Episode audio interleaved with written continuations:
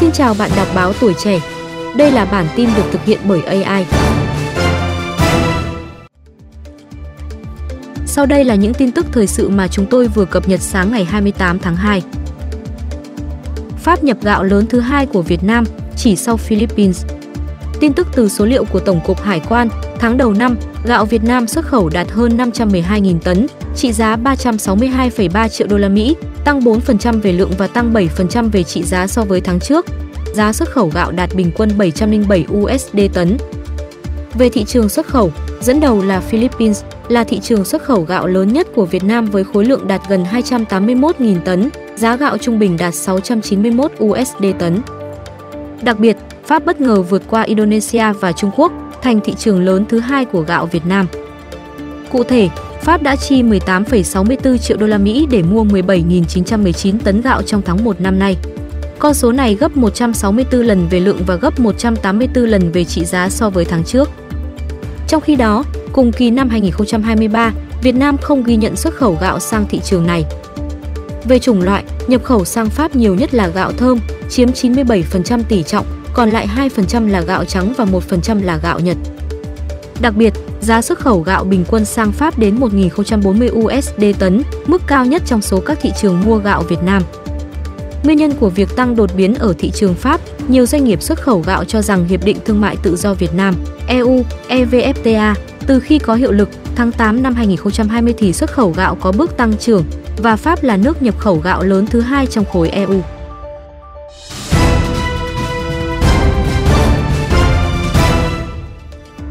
Giá sầu riêng vẫn ở mức cao kéo dài.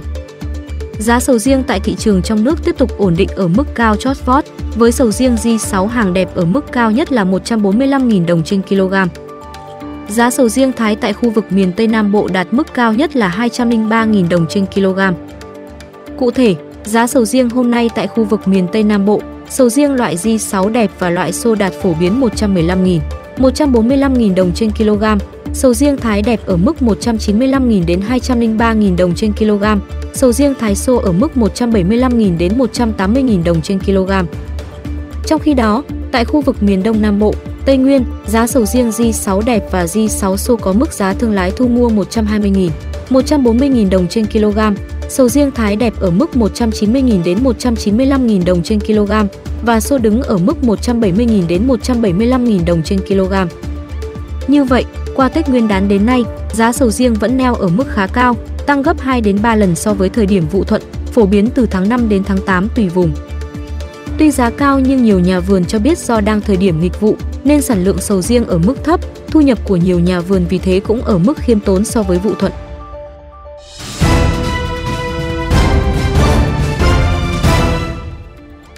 Thành phố Hồ Chí Minh dẫn đầu cả nước về trị giá xuất nhập khẩu.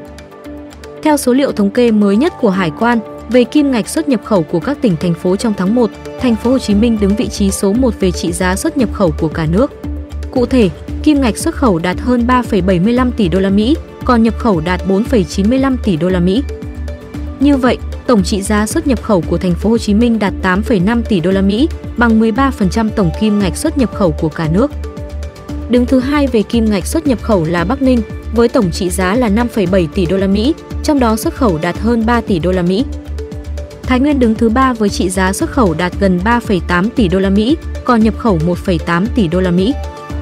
Tiếp theo là Bình Dương, tổng trị giá xuất nhập khẩu trong tháng 1 của địa phương này đạt khoảng 5 tỷ đô la Mỹ, trong đó xuất khẩu đạt 3 tỷ đô la Mỹ. Địa phương đứng trong top 5 về xuất nhập khẩu của cả nước trong tháng 1 là Hà Nội với xuất khẩu đạt 1,5 tỷ đô la Mỹ, còn nhập khẩu 3,4 tỷ đô la Mỹ.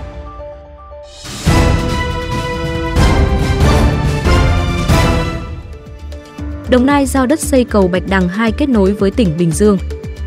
Ngày 27 tháng 2, ông Võ Văn Phi, Phó Chủ tịch Ủy ban Nhân dân tỉnh Đồng Nai đã ký quyết định giao đất để làm dự án xây cầu Bạch Đằng 2 kết nối Bình Dương.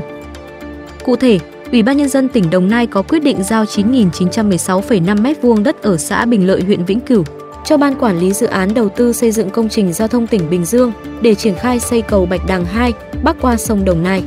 Diện tích đất này đã được Ủy ban Nhân dân huyện Vĩnh Cửu xác nhận hoàn thành công tác bồi thường, hỗ trợ, tái định cư để phục vụ. Việc giao đất bằng hình thức nhà nước giao đất không thu tiền sử dụng đất. Thời hạn sử dụng đất theo tiến độ dự án xây cầu Bạch Đằng 2 đã được phê duyệt. Sau khi hoàn thành dự án, Ban Quản lý Dự án Đầu tư xây dựng công trình giao thông tỉnh Bình Dương có trách nhiệm bàn giao lại cho huyện Vĩnh Cửu quản lý. Dự án xây dựng cầu Bạch Đằng 2 bắc qua sông Đồng Nai được khởi công vào cuối năm 2021 do Ban Quản lý Dự án Đầu tư xây dựng công trình giao thông tỉnh Bình Dương làm chủ đầu tư. Sau khi hoàn thành, cầu Bạch Đằng 2 sẽ kết nối đường DT747 tỉnh Bình Dương và DT768 tỉnh Đồng Nai.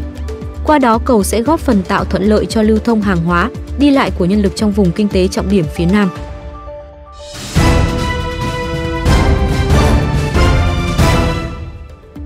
Bạc Liêu đưa đờn ca tài tử vào bộ môn âm nhạc trong trường học. Ủy ban nhân dân tỉnh Bạc Liêu vừa ban hành kế hoạch thực hiện đề án bảo tồn và phát huy giá trị di sản văn hóa phi vật thể nghệ thuật đờn ca tài tử Nam Bộ trên địa bàn tỉnh năm 2024. Đáng chú ý nhất của kế hoạch này là sẽ đưa nghệ thuật đờn ca tài tử, giảng dạy vào môn âm nhạc và các hoạt động giáo dục ngoài giờ lên lớp, hoạt động trải nghiệm và trải nghiệm hướng nghiệp tại các trường tiểu học, trung học cơ sở, trung học phổ thông trên địa bàn các huyện, thị xã, thành phố. Ngoài ra cũng sẽ tổ chức mở lớp hướng dẫn, truyền dạy 20 bản tổ đờn ca tài tử cho cán bộ phụ trách công tác văn hóa xã hội, giáo viên trung học phổ thông, trung học cơ sở, tiểu học và hội viên các câu lạc bộ đờn ca tài tử, đầu tư trang thiết bị sinh hoạt đờn ca tài tử cho câu lạc bộ và nhà văn hóa ở các địa phương trong tỉnh.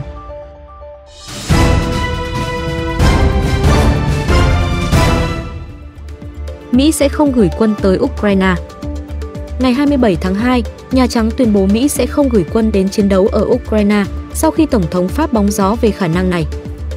Tổng thống Biden đã nói rõ rằng Mỹ sẽ không gửi quân đến chiến đấu ở Ukraine, phát ngôn viên Hội đồng An ninh Quốc gia Adrian Watson nói khi ông Biden gặp các nhà lập pháp hàng đầu tại Nhà Trắng để thảo luận về các vấn đề tài trợ, bao gồm cả viện trợ cho Ukraine.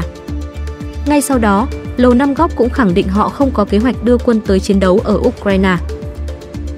Quý vị vừa nghe bản tin sáng của báo Tuổi Trẻ.